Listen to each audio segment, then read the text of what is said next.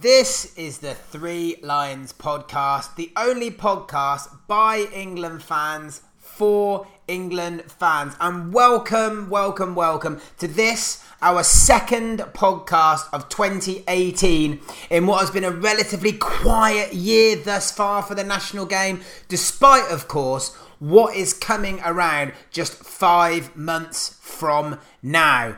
The countdown to the 18th of June may indeed be on, but today our focus is on another competition, the first ever UEFA Nations League. The draw has been made and England's opponents are waiting in the wings. Today we're going to look forward uh, to that starting later on this year. We'll chat about the competition itself and have a look at whether it's possible another trophy can be added to that now bulging cabinet at Wembley Stadium. My name is Ryan Power. This is episode 15 of the Three Lions podcast.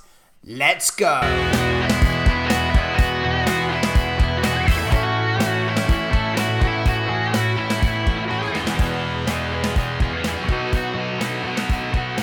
So, without further ado, it's time to bring my esteemed co host to the mic. There really is no introduction needed these days.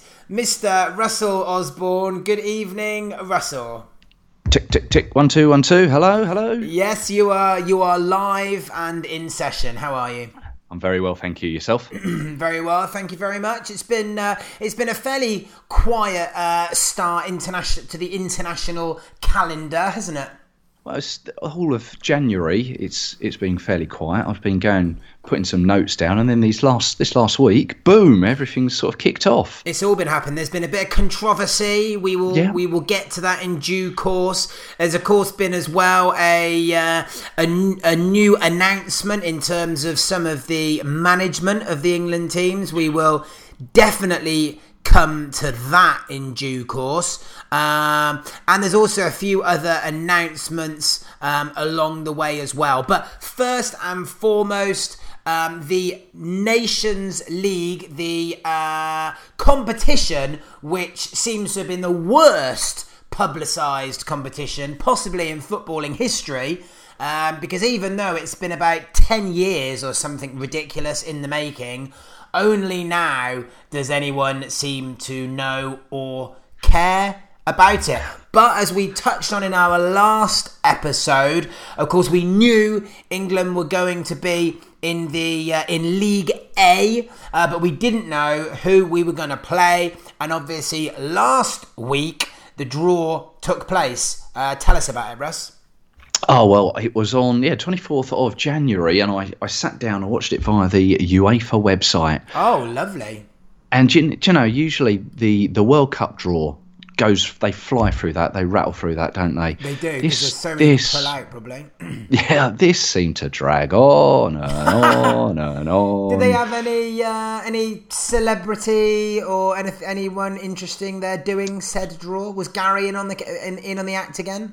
Uh, no, there was no, um, well, no Gary Lineker, but they there was a quite a heavy uh, Premier League presence for oh. players players pulling out the the balls. Yeah. Um, we had Alexander Hleb. Oh um, yes. Belarus and Arsenal um, pulling out Belarus for League D. Uh, Jari Litmanen, um, oh, you may remember, Finland remember. and Liverpool. Yeah. What a legend he was! Yeah.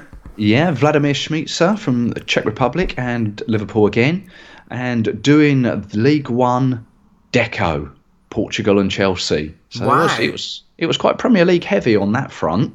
Um, but as for the host, I've, I've no idea who that was. uh, well, no, no, not to worry. Is it like was it like some sort of Italian version of of Gary? Uh, yeah, it could have been. Yes. I don't know what that would look like. Fabrizio Ravanelli or someone, presumably the old silver feather or whatever it was yeah, called pulling crisps out of a bag. so we knew that the the game. So let's let's let's refresh anyone's uh, memory who might not have seen much about this or might not have heard last month's cast uh, about exactly what's going on here. So we've got groups of three. England, we knew we were going to be in League A. There's four leagues: A, B, C, and D. Correct. And then within uh, within League A, there are four pools uh, which have uh, very uh, cleverly been named Group One, Group Two, Group Three, and Group Four. Um, now within that. Uh, we knew that we couldn't get the other teams who were in our sort of little seed, as it were. Correct, Um, yeah. And then we were going to play one of four and one of four from the other two uh, pots. So to refresh people's memories, we could have got um, one of, well, we were guaranteed to get one of Germany, Portugal, Belgium, or Spain. And we were also guaranteed to get one of Poland, Iceland, Croatia, uh, or Holland. And we couldn't get France, Switzerland, or Italy. That is so, right. Uh, what happened? So, well, should we start with start with our group, or should we work our way through it all? Or group one, Oh, two, and let's three. work our way through it all. Why not? Do, you- do you know what? I've I got nothing group better to do tonight. How about you? Group one, I thought was the uh, the spiciest one of all. Um, they these three nations Yes, all drawn agree. out to uh, to play each other. Yeah, Holland, France, and Germany. brilliant. They all Well, I border mean- each other as well, don't they? Look at that. so there's some I think- sort of the fight for Central and Western Europe. Love it. Yeah, so I think that'll be. I mean, always Holland and Germany is a uh, is a big game. Yeah. Um, group Group two, Iceland, Switzerland, and Belgium. So that one's kind of Belgium want to be pretty happy about that group, don't they? They've got I the plum so. draw there. Yep. Uh, group three saw Poland drawn with Italy and Portugal. And then we were drawn out for group four, where we will play Croatia and Spain. Hmm. So what do you make of that then? Given who we could have got, what do you think? I mean, what do you think? First of all, Spain. So it could have been Germany, Portugal, or Belgium. They were our other options, and we got Spain. What do you think of that? It's both teams, are, both nations are will be tough. Um, Spain, obviously, you know what they're capable of. Whether they're a fading force, who knows? I think I think they've all, they've always got something about them. I think in Um, terms of potential, they're probably the weakest of those four teams now. Out of the pot A, Out of Um, yeah, out of Germany, Portugal, and Belgium. I mean, Portugal have had the better of them, and obviously are the champions previously. Germany obviously are going into the World Cup as one of the strong. favorites. In fact, I think we both tipped them for victory, didn't we? In our predictor in our predictor leagues. Um, Belgium often flatter to deceive. I'm, I'm glad though in, in the end that maybe we didn't get Belgium, even though I would very much like to go there because obviously we are playing them in the summer anyway. So maybe it would be good to test us against someone else. I don't know. Yeah, I think you're right. Um, I mean, I, th- I still think Spain are. If you were to put us side by side, I would say Spain are probably a, a touch better than Yes. us at this present moment in time. I think they proved that at Wembley, didn't they? Really? Yes, yeah. Um, and the other nation, Croatia, um, not not an unknown quantity. Obviously, they're in this this top league. Um, but again, if you were to put us side by side against Croatia, I would say mm, perhaps we're we're probably a bit better than Croatia. Yeah, agreed. yeah, Uh, so I'm a you- bit. I'm a bit. So I think they've they've done well to get in it. I think. I think Yeah, that but- looking down in League B, some of the League B teams would probably think that they are better than Croatia, and by Well, that especially- I'm talking Wales, Russia, Sweden, Ukraine, the Republic of Yeah. Ireland, Denmark, Czech Republic. They probably all think they're as good as Croatia. I would have said. I would Bosnia? imagine so.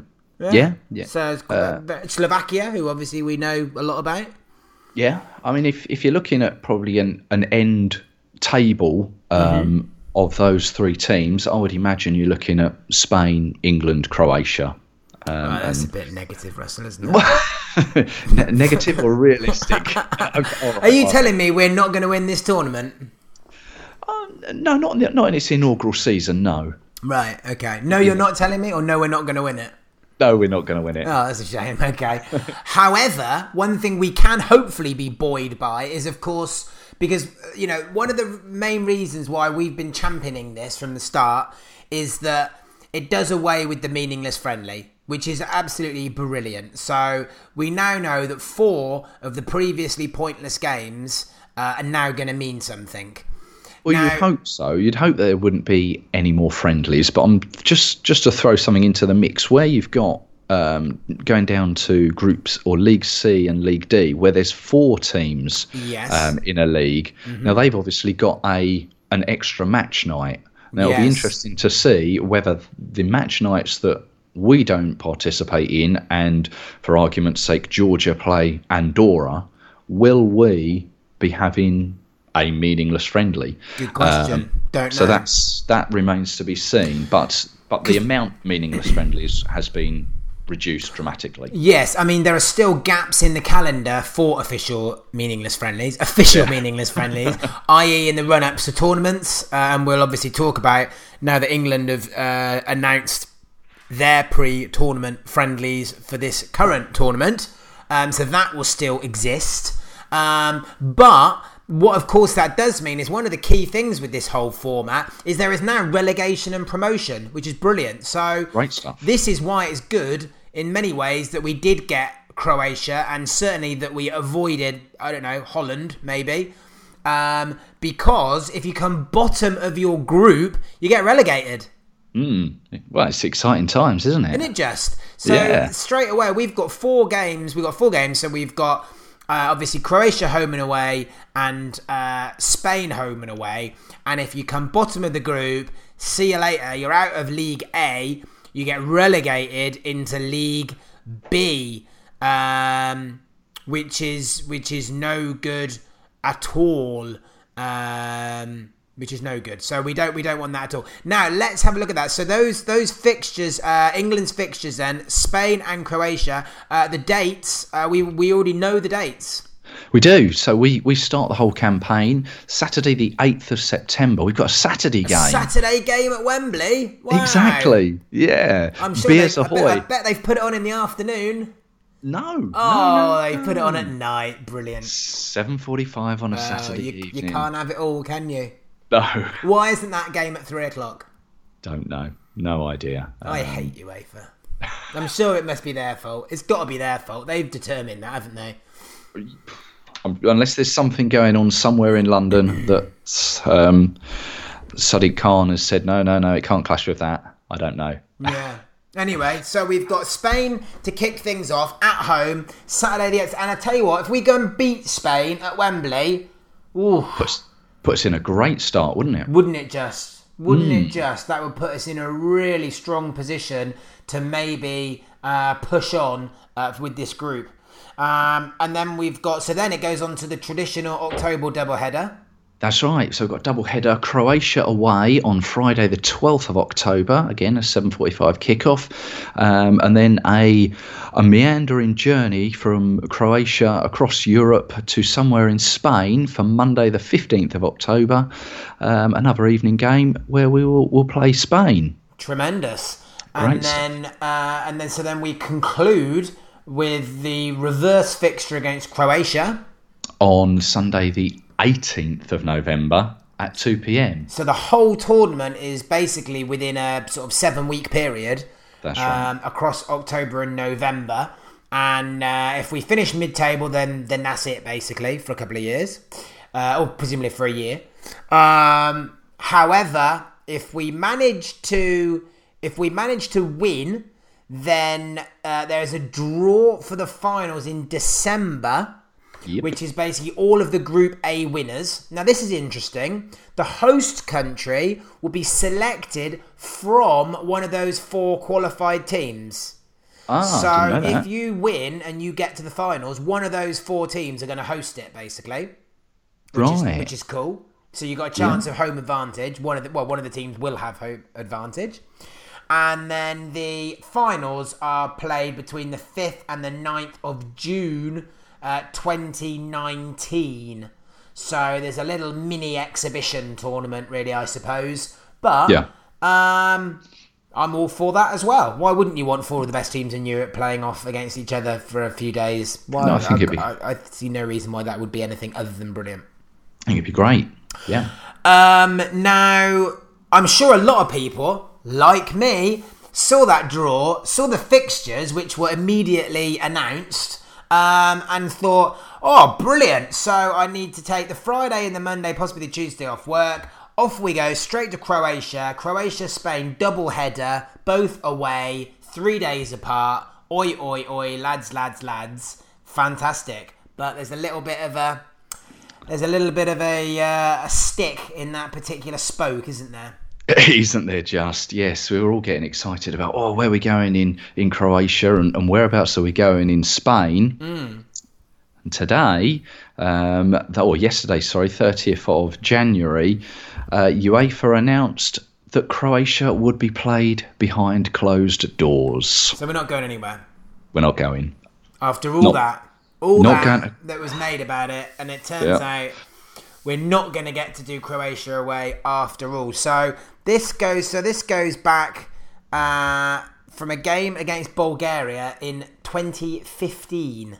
Oh no! It actually, well, it goes right? back. Or was the game no, no. even the game was back before, Goes back to a game against Italy okay. um, on the 12th of June 2015, which was a Euro 2016 qualifier. I beg your pardon. Yeah. Um, you may remember, if you cast your mind back a, a, little way, there was a swastika that had been marked or, or burnt onto the pitch. Of course there was. Uh, as, as you would. Mm. Uh, and obviously it caused uproar throughout um, Europe.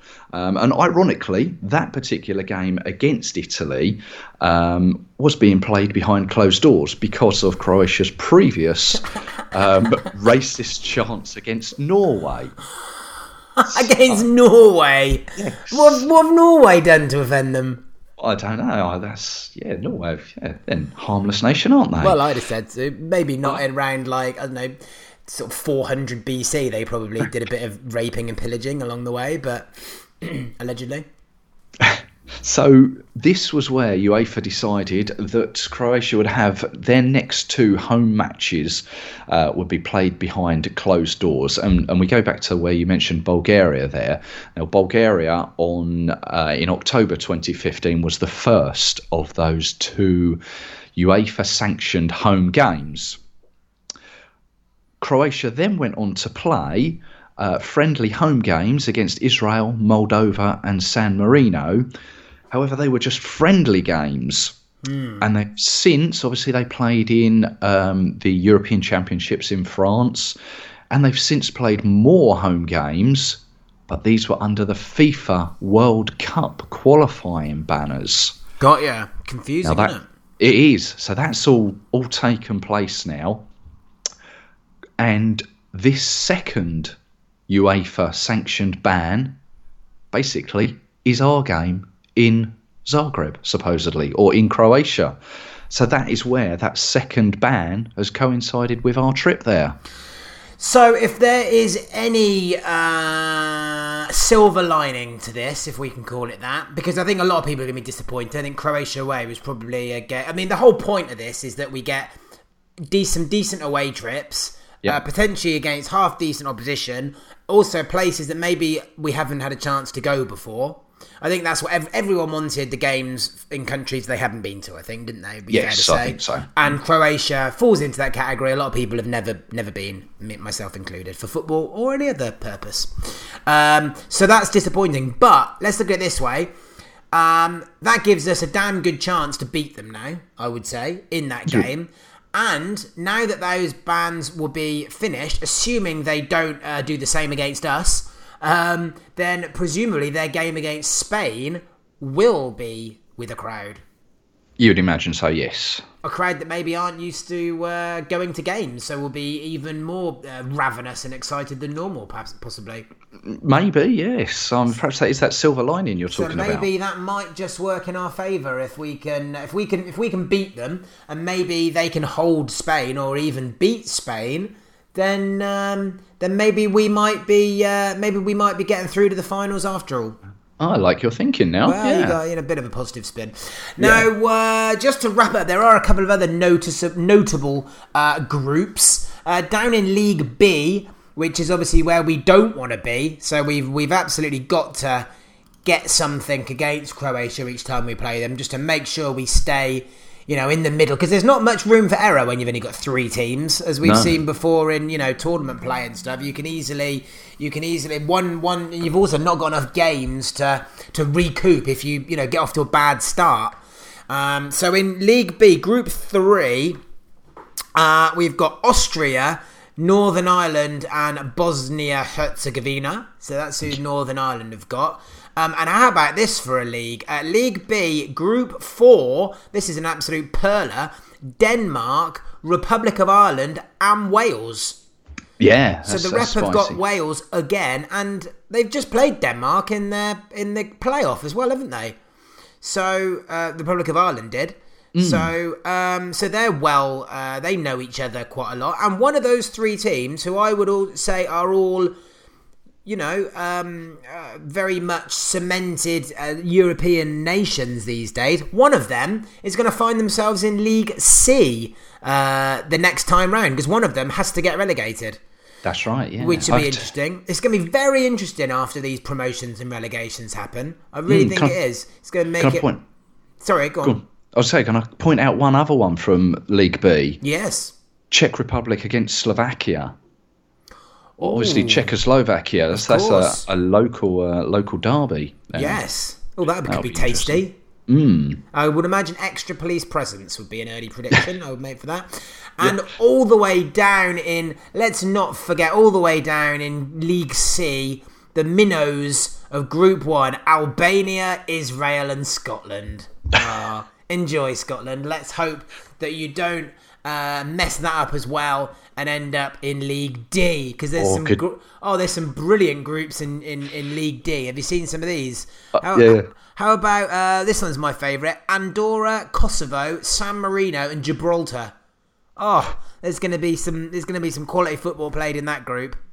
But I it's think ba- this is what the this it, is what those smaller nations need. I think is the potential to move up a space and play better yeah. teams um, rather than getting spanked well, six, seven, have, eight nil. Exactly, and how brilliant for you know Andorra's fans. They might actually win a couple of games in there, and one of the other things as well, which is good. Obviously, one of them is going to go up to the next uh, to the next lot, but also in addition to that, one of the um, yeah the top four teams that don't qualify for Euro 2020 enter a playoff with one finals place on offer. So one of the teams who are in League D, who are the worst 16 teams in Europe, one of them is guaranteed to get to the European Championships, which I think is quite cool.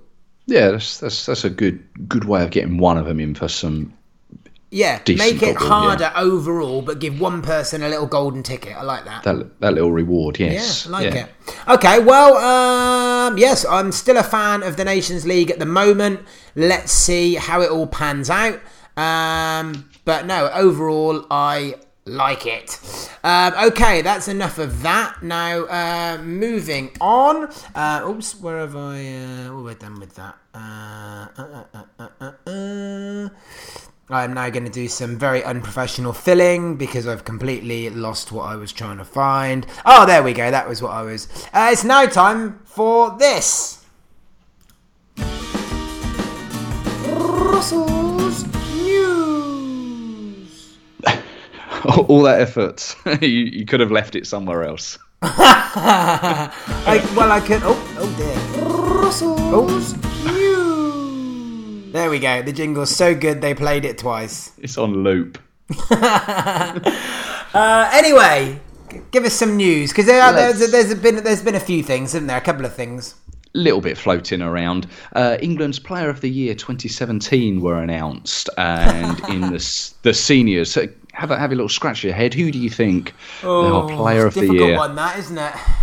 Because uh, you know because we're very much a complete team unit and in no way any sort of one man team at the moment.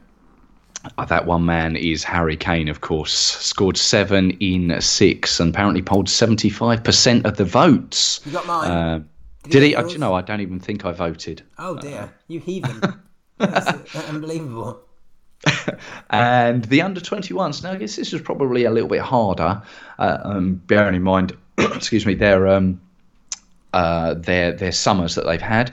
Uh, but goalkeeper, an Everton goalkeeper, Jordan Pickford, mm. hold 33% of the votes, who I think is going to be an up and coming keeper. I think we all do, don't we? I think we know it. Definitely, yeah, absolutely. And it still will be interesting to see what happens. Uh, you know, when the uh, when the deck is shuffled, shall we say, uh, and whether or not he can actually secure a place as the next you know, the next uh, proper keeper, really, or if he's actually going to have to wait a little bit. It's going to be interesting to see what happens. Obviously, Everton have picked up a little bit now, haven't they?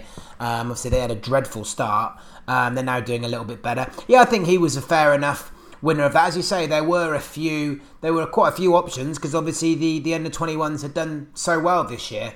Um, but yeah, well done, well done to Jordan Pickford. Uh, the women's, weirdly, they were actually back in December or November, I seem to recall, because we did, talked about it then. I've got no idea why that might be, but but there we go. Um, now we touched on it very briefly earlier, but there have been our remaining friendlies have been announced. Yes, I have we've got two friendlies lined up um, in preparation for the World Cup. I, th- I, think in the past we've had we've generally had three friendlies. I think I would agree. But this time we've decided we're just going to have two friendlies. Okay. Um, we have decided on Nigeria. Um, they're going to come to Wembley on the 2nd of June. So you would imagine that they are our equivalent for. Um, Algeria? uh, no, no, no. Um, Panama. Oh, they're our Panama equivalent, are they? Okay. I bel are they Panama? I don't know. No, yeah. Do you know, I'm, I'm not sure what I'm thinking at the moment now. Uh, however, uh, yeah, 2nd of June, um, we, we've played them twice before, beat them in 1994, and I remember this one, a nil-nil draw in Japan, Yes. um, the 2002 World Cup. That Did was you, that did you was go to tight. that game? I did, yes. That was that was incredibly hot that day, and and from what I can remember, very little happened. Yeah. I, I, yes, I remember very little happening. I remember going and watching it at a pub that opened at like half four in the morning or something to to show it, and they tempt everyone in with free bacon sandwiches, which was quite a good effort. And then Ah. everyone left the pub hammered, and it was only like ten o'clock in the morning outside. It was very surreal. Um, I can't, ima- I can't see them selling Wembley out for that game. Can you? Uh, probably not, but I imagine there'll be quite a, a large Nigerian contingent there. What with the Yes. uh, probably the Nigerian contingent in and around the London area? Um, probably not a. Uh, well, I don't know. Last game before Wembley, it, it'll depend on how these, what the the squad is announced and what these next few friendlies coming up may be like, um, Yeah. and what, what the hype in the uh, the media's like. We'll have Oh, to wait and see. Yeah, absolutely. Oh, I mean, don't get me wrong. I'm sure that the, the stadium will be full or be reported as full. It's whether or not they actually so- sell those tickets or end up, you know, sort of uh, giving them away to some uh, local Nigerians. As, as Right. seems- you know, it seems to be the sort of thing that Wembley uh, might do. Uh, now, there's another game now. Now, we have long called for friendlies away from Wembley, and shock horror, there is one. We are. We're going to Elland Road in Leeds. Road of all. That's Oh, wow, right. We're going to play Costa Rica. Costa Rica aren't going to know what's hit them when they turn up at Leeds, are they? No, they're not. I doubt they're going to bring many fans. No, that's true. Uh, so June the eighth, uh, we go there. Uh, we've only played them once before, a nil-nil draw, of course, a couple of years ago in the the World Cup. Yep. Um, and we have actually played in Leeds before. Um, we lost to Italy back in 2002. That was a not a was a warm up game for the 2002 World Cup, but sort of in March time. Now, Uh, I like this because uh, playing away from Wembley is a good thing. Um, playing out also as well, playing somewhere that's uh, not Wembley or Old Trafford is also a good thing, in my opinion. Why why not play a game at Elland Road? I like that. Um, the also as well, I see what they're doing because they, they it basically it's going to replicate more like the sort of stadiums that we're going to be playing in um, in Russia. So I understand that. That's good. The only issue I've got with it is it's on a bloody Thursday night. Yes, well, What, yeah, what about us poor Southerners? They've got to come from the south. Do they never think of anyone in the south at the FA? What's wrong with them? I can hear people shouting at you, "Oi, power! What about us up up north? Up north going down?" Um, yeah, it's just I just jest, how it's. of course. I jest. Yeah. Uh, but no, Leeds will be Leeds will be interesting. It's a nice tight ground there, isn't it? Yeah. Um, and and obviously Leeds they get get behind their team there. Well, that Um, will and- fill out. I'm sure that'll be a sellout uh, Oh, without yeah. any problems whatsoever. Yeah, Because so that'd be again, good it's one. easy, easy striking distance from, for, for, for, for anyone. Oop North, um, and obviously they've been itching uh, for a game that doesn't involve uh, the M1 for some time. So um, looks like they finally got it. So that's good. Um, now, the final bit of news to round up. Um, there is a new England manager, and it's someone who Well, I for one never would have guessed. So you, you heard about this as well, did you? I did. it has been in the news, yeah. Phil Neville. Phil, Phil Neville. Neville. Hmm. Yeah, has been awarded the England national seniors manager's job. Hmm. It's a funny it's, one, isn't it? It's a funny it? one. What, what, yeah. So all he's done, from what I can imagine, is he was brother Gary's assistant.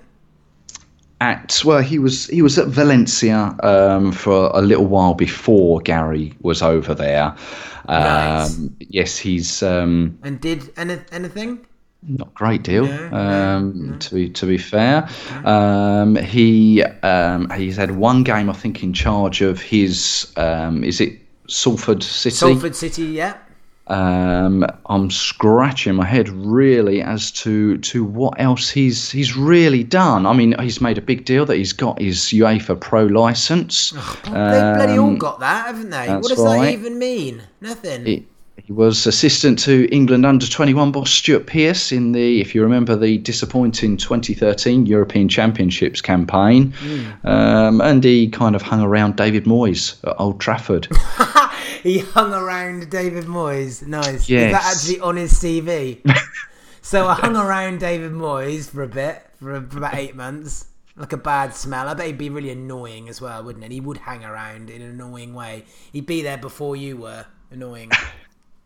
So yeah, this this has really um, this has made made the news, hasn't it? Um, he apparently there was a I think the the England contingent looked or had a had a, a, list of about 140 candidates, and they whittled it down to 40, um, and then they whittled it down to about six, and and everyone just fell by the wayside, pulled themselves out, didn't want it, and uh, and there was Phil, sort of just standing there. Well, how about me? I've, I've got my for pro license. Should they should they not have a short list of people that are interested in the role, not just like a random selection of names?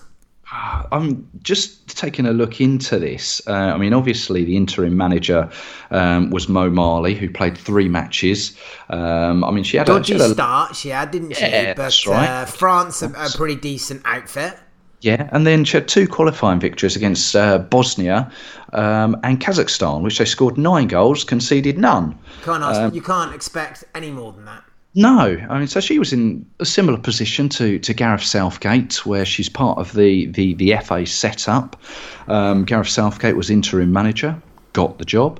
Um, for whatever reason, Mo Marley decided to to pull out, decided to withdraw. She is now to return to leading the uh, the England's development teams, um, which Cheers, then. yeah, which I'm a bit disappointed really. Yeah, me that. too. Yeah, me too. Um, so and then as if this wasn't enough, because let's be honest, people were scoffing the moment his name was mentioned, and that was before uh, the Twitter uh, storm, uh, Neville Gate, or whatever you might want to call it, before that hit. Yes, I mean, and it's well documented um, what what he's said. Oh, tell us uh, anyway, because it's funny. Well, not funny in terms of uh, being sexist, obviously, but funny in terms of he's an idiot. Well, he, uh, he his first tweet, I think, that came under scrutiny was um, Morning men, couple of hours cricket before work sets me up nicely for the day. Um, I think the uh, the key bit in there was uh, Morning men. Mm. Um, and then obviously people tweeted him back saying um, whether he would. Uh, maybe address women, um, and he clarified it saying, uh, "When I said morning men, I thought women would be busy preparing breakfast, stroke getting kids ready, stroke making bed, making beds. Sorry, women. uh, is, that, is that JCB you've got there, or is it just a shovel you're digging a hole with? Yeah, oh. exactly. But the thing is, the funny, the thing is, I don't think he's funny enough to say that in a joking context either. It, had you know, had someone else come out and said that, who's actually you know renowned for their comedy, then mm. it might have been taken a bit differently. But you kind of got the impression that he said it just because that was actually just what fell out of his mouth. Yeah, um, and then just just to follow that up, um, whilst interacting with his sister and his wife, um, in one tweet he he quote just battered the wife. Nice, nice. Yeah. Uh, supposedly, it, w- it was because they were having a sporting moment. I think they were playing, I know, table tennis or basketball, and, and clearly Phil had beaten his wife, who. Uh, um, right, got you. Yeah. So he, he hasn't done himself any favours on that front. Um, It's not the greatest starting note, is it? Um, but you know, let's see what happens, shall we?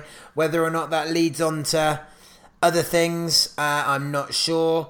Um, I mean, I think there is the point of should um, should the England women's manager be male um, or female, um, and just as a a quick um, guy or, or an idea of what it's like out there in the world, I had a quick look at the the top twenty FIFA women's rankings and their managers. Okay. You hazard hazard a guess to how many are female? of the top 20 teams, FIFA women's yeah teams. Uh, how many have a female manager? four. Oh, okay. No, seven. Oh, So seven female managers, and there are twelve male ones at this present moment. And you're thinking to yourself, seven and twelve out of twenty. Uh, that is because the that is because at this present moment the New Zealand um, position is currently vacant. right. um, not because Phil Neville can't make his mind up. That's right. Um, and just as another comparison, having a look at the, the current women's FA Super League, I think is what they call that, as opposed to the Premier League. Um, so you've got 10 teams in there, four females, six males. So that's a bit more, bit closer. Bit balanced, yeah. Yeah, I mean, does it make any difference? Don't know really.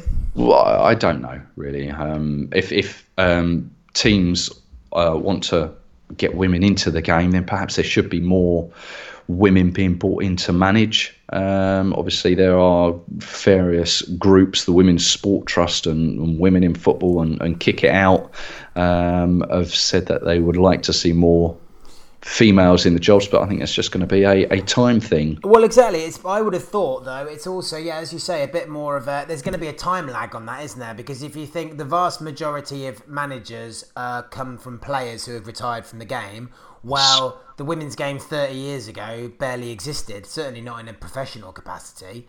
So it's gonna take a bit of time, isn't it? It's those people that are playing now who retire, then do their badges, then decide they, you know, still want a career in football. It's gonna. That- that's not gonna happen overnight. No. So I guess there is to- there is automatically going to be a bit of a lag, but by the same token, yeah, I think I think maybe it should be a woman doing it. Really, as you say, if you want to promote the game um, as its own sort of entity, which I look at it as a, it's borderline a separate sport. Really, I think. Um, so I think that there's no there's, there's no harm in um, no harm in that at all, really. Um, and I'm not really sure why they've given him the job at all. Um, and I don't think he's likely to win himself uh, a great deal more fans. Um, not that he's got on- any at the moment, anyway. Oh, not on Twitter after he closed his account down, so there's no fans there. Oh right, okay. So literally, you've got no fans, literally. no. Um, okay, well, obviously, I suppose we should uh, wish him wish him luck. Or well, it's going to be a watch this space, isn't it? Yep, I guess so. So, uh, as always, uh, at round about this part of the uh, show, we like to do this. Turn that blinking racket down. It's time for Hot and Not. It is indeed time for Hot and Not. Uh, you can go first, Russ. Why don't you give me? Why don't you give me your hot? My hot. Uh, okay, yeah, it's sadly not a hot as such, uh, but more a recognition of two England internationals who have passed away uh, this month of January. Um, firstly, Cyril Regis um, died on the 14th of January, aged just 59. Um, of course, Cyril won five England caps between 82 and 87, and despite the amount of goals he scored for West Brom and Coventry, didn't actually find the net for England. And he, he, sadly, he never actually played 90 minutes for the seniors. He was substitute three times and, and substituted twice. Um, and behind Viv Anderson and Laurie Cunningham, he was the third black player to represent England. And I think that's kind of where his legacy will be, um, being a, a trailblazer for the black community in England in, in football uh, at a time when, when racial tensions were, were quite high. Yes, I think you forget, especially any younger people listening, it, would be a bit it'd be funny really to look back now. Well, not funny, but uh, you know, confusing almost to think of how different times were, even though it actually wasn't that long ago. You know, we've come on an awful long way, um, thankfully. And as you say, he was really the sort of uh, one of the spearheading characters, if you like, of uh, of breaking through. I think trailblazer, the word you used there, probably um, uh, you've hit the nail on the head with that one, really. And mm. I think hmm. everyone, of course, will remember that goal uh, that he scored as well, which was the, the goal of the season. Do you know what? I'm trying to rack my brains for it. Where he leathered it from absolutely miles out. I I don't know who it was against, but it was a heck of a strike, and one one one goal of the season one year. Oh, seem okay. To, seem to recall it on I don't know what VHS tape I had 101 great goals or something. It's a classic. Uh, a classic one. I'm sure what YouTube that one. Um, and also, I think honorary mention for Jimmy Armfield, England right back, um, between 59 and 66, won 43 caps, and he was captain for 15 of those. He he sadly passed away on the 22nd of January from cancer. He was 82. Uh, he actually played in the, the 62 World Cup in Chile, where he was voted the best right back in the world. Wow. Yeah, um, and he played played two matches in the warm up to the '66 World Cup, but unfortunately he sustained a toe injury against Finland and subsequently missed out on the tournament. Um, and that game against Finland was to be the last for his country. Um, which was an incredible shame. Obviously, you'd you'd be gutted missing out on, on what was to come that yes. summer. Um, and much like Cyril Regis, he'll be remembered for much um, for much more. He was a one club man. 569 games for Blackpool. Good God. Uh, yeah. And he he went on to management, and he was actually one of the, or part of the board that helped appoint Terry Venables and Glenn Hoddle um, hmm. to their England positions. And of course, his voice was heard by many as a BBC commentator for the likes of, um, I think he was on Radio 2 and, and 5 Live. Um, and know, I'm, I'm, sure both will be acknowledged in some capacity um, in the forthcoming game against Italy, isn't it, at Wembley um, it is. next next month. Are you going? Yes, I've got my Italy tickets. Yes. Yeah, me, yeah, me, so. me too. We should. We yeah. must. We must. We must meet for a pint before.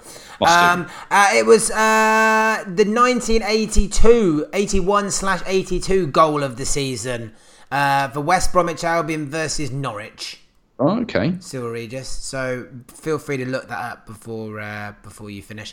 Uh, I've got a hot. Uh, my hot is Sir. No, oh, uh, Sir Geoff Hurst, who I met last week. Did you really? Yes, I did. I bumped into him in a car park, and true story. And uh, I saw a car pull up. Now I won't. I'm not going to reveal on here, but it had let's say it had a recognizable number plate, and right. I looked at the number plate and I thought, God, that'd be a good uh, number plate for someone, and then said someone got out of the car. Um, ah. So obviously doesn't like to keep a low profile because it's pretty bloody obvious who he is from his number plate, weirdly. But anyway, uh, there he was, uh, Geoff Hurst. He was just putting 50p in the meter, and uh, and it, it, turned out I was then stood in the queue behind him, queuing for my ticket. Um, so I did ask him for a picture, and even though he was in a hurry, he uh, informed me, uh, he was good enough to pose for a photo. Um, so that was very, and he actually didn't look, and he managed. He had this. It was quite funny because he looked generally not in a very good mood when I approached him, and yet he seemed to suspend that completely for the photo for that one second of the photo because he looks really happy in the photo, yeah. even though he wasn't when I spoke to him. So that was, uh, so that, so that was quite good. Um, so yes, well done, Sir Geoff. So not every day you get to meet someone that has scored a hat trick in a World Cup final. No, so you didn't didn't go down the route of asking for an autograph then. I did not that I had anything for him to autograph, but no, I didn't. Because uh, supposedly he doesn't like giving autographs. I've heard. Oh, really? Yeah. I can neither confirm nor deny that. Sadly. Ah, do you know that's that's got me thinking because I think I I have also met a 1966 World Cup winner. Which one? Bobby Charlton. Oh right. Yeah, I'm, that's just just reminded me that I I was I don't know five, six, seven, and he he opened or was part of a um, sports centre up ah. here Um, and yeah, I'm sure I've got a photo of that somewhere as well. Ah, well, there we go. There we go. Now, uh, what's your not? Uh, my not. Ah, yeah, FIFA, and their uh, their again. world. Yeah, unfortunately, FIFA and their World Cup ticket allocations. Um, so these are the the amounts that we have been allocated um, for England fans against our oppositions uh, this summer. So against Tunisia, two thousand eight hundred and sixteen tickets. Brilliant. In, What's the capacity? Did you know? I didn't even go down that route, but I imagine I think It's at least the majority- 35, 40. yeah, for 35, one, isn't 40,000. Yeah. Um, against Panama, we've got 2,855. Belgium, 2,119. Which is annoying because that's the one that everyone wants to go to. Everyone wants to go to that one. And you just think, oh, how, we just, we, supporters deserve more tickets um, to follow their country. Um, when do you you consider think, the, do you think that FIFA do this because I know it's a problem for England, okay, uh, but it, that can't be assuming that Panama have got the same two thousand eight hundred and fifty-five tickets. That's going to be enough for Panama, isn't it? you would imagine so. I can't even imagine that they would fill that. No, exactly. It'll probably be enough for quite a lot of countries. England are easily one of the, if not the best supported teams, as everyone knows. Most other countries don't travel in anything like the numbers that we do. So, are these numbers that are smaller? And I'm just playing devil's advocate here. I'm not supporting FIFA in any way, as you well know. um, but uh, you know, are the, are the, is it is it done like that? Because for most people, actually, that is enough, and actually, it's only England and maybe say Germany that this might be a problem for. Um, or is it a matter of actually they just think that they can maximise revenues by selling the tickets to the general public? Really don't know. Obviously, the the general public should be allowed to to come in and, and watch the the pinnacle of the the sport. Um, but in a stadium that, as we say, holds between thirty-five to forty thousand, you'd think for each of those group games we, we could be at least allocated five thousand. Yeah, I um. I mean there'll be there'll be five thousand going to to Holland in in March. So there is that obviously that. Um, amount of people that would be prepared to go. Um, yeah, I mean, I mean, even the final five thousand one hundred. Well, the capacity is like well, it's got to be 60, 70,000, isn't it? for that the one, final. yeah. Mm. And Uh, they've given us five thousand tickets. Great. it's, it's not. It's a tiny amount. Um, But I, I was reading that if you applied for anything other than Category C, you would probably get a ticket. Did you read that email? uh, I I did read it, and I thought I've I've just gone for category C in the yeah, I Belgium thought. game. Yeah, it's, Uh, a, it's a fat lot of good sending me after that after Yeah. I've applied. Was kind of what I thought. so Um, and whilst it would have been great to apply for Category A for them, I didn't have a spare like four grand chuck at tickets on the off chance that I might have got one. And you often find that someone will say, "Oh, I was, I was in category A," and oh, you're sitting next to me. Yeah, Uh, they're yeah, exactly. right next to each other. No better. Yeah, No. absolutely true. Absolutely true. And also, I'd rather be in Category C with other England fans uh, Mm, yes. than well than anywhere else, really. yeah, yeah. Uh, my not, uh, following on your theme of FIFA, my not is the FA again. Um, and this time it is uh, for the recent mess up with the appointment of uh, Mr. Philip of Neville. Um, I don't, I don't know why they haven't appointed a woman. Really, I think they probably should have for the benefit of the game. They want to promote the game and grow the game. I think a logical move would have been that. I think the one that they had seemed uh, Mo Marley seemed to do like she was doing a reasonable job. She seemed incredibly well qualified because I remember we spoke, even though we'd not heard of her, we spoke about her when uh, obviously they had the whole uh, furore uh, with the previous uh, appointment that we probably can't talk about for legal reasons still. Um, so it made it would have made all sense, wouldn't it? Really, why not just to give her the job? Uh, but no. They've decided that they will give it to uh, Phil Neville. Um, you know, he's not a great name in the game. He's not a massively experienced coach. So really, it makes no sense. Plus, nobody bloody likes him. No one likes Phil Neville. Anybody. No one likes him. How he has won sixty odd bloody England caps and at least once has been captain of England is nothing short of a disgrace, quite frankly. And uh, for him now to be manager of one of our teams, uh, wow, I don't know. It's a bamboozling one for me. Um, you know, all right, yeah, great. He was a great club servant. Okay, fine. Well, all right, but he were he never should have won sixty odd England caps, as far as I'm concerned. And I just really associate him uh, with a period of um, of England football that was uh, well flattered to deceive and certainly failed to live up to expectations.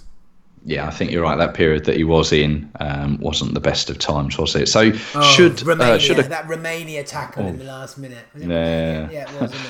so, so should a card with the, the number plate P Neville pull up next to you, you won't be going for a photo with him. no, I won't. no, I won't. No, I definitely will not. Um, no, uh, I think that is about all we've got time for. Um, and indeed, well, it's it's actually time to call time for me because I do have a, a rather sad announcement, and it is with a it's with a heavy heart that I am having to pass the proverbial podcast baton on. Um, because today will, in my official capacity as podcast host, be my last um, because my work commitments sadly will mean I just don't have the time to give this my all anymore. And if I can't do it all properly, then quite frankly, um, I'm not prepared to do it at all because it's it's not worth it's not worth doing half-assed. Um, but I am delighted to say that Russell, you will be taking over the mantle on a full-time basis. Well, I'm um, going to um, try, yes. Yes, I'm very excited to hear the direction you're planning on taking the podcast. Everything else will continue as normal. Uh, of course, you can still hit us up on Twitter at uh, Three Lions Podcast. Russell will be taking over that account. And of course, you can find us on Facebook as well. If you search Three Lions podcast. You will find our group on there, uh, which I will also remain in. Um, so you can still catch up with us all in there. I am sure this means that there will be some opportunities for others to get involved. I've had lots of people contact me already in the past before I even announced this that uh, saying they might like to get involved. So if you are one of those people, please feel free to reach out because uh, Russell might require some potential assistance moving forward. Isn't that right, Russ? That is, yes, an option that we're uh, probably likely to take up. I think we'll uh, we'll we'll get the first one out un, out from our belt um, next month, and yeah. and see how we go from there. But um, I just want to say, yeah, thank you for uh, for getting this up and running, um, taking me on board, taking me under your wing, um, and uh, yeah, thanks. You've uh, you, you've set the bar high, and I hope I can continue with it. I have every faith in the world that you will, Russ, and I'm just delighted that it will continue in some capacity. Um, I'd like to say it will be uh, Auf Wiedersehen until the next time, as opposed to a firm goodbye. Um, I will still be watching England games, and we shall have a uh, commemorative pint to mark the occasion uh, prior to the Italy game. I think that would probably be a good idea. I think so. Let's let's meet excellent. up. Right. So everyone else, thank you very much so much. It's been emotional, and for the last time, uh, I've been Ryan Power signing off, saying, Come on, England!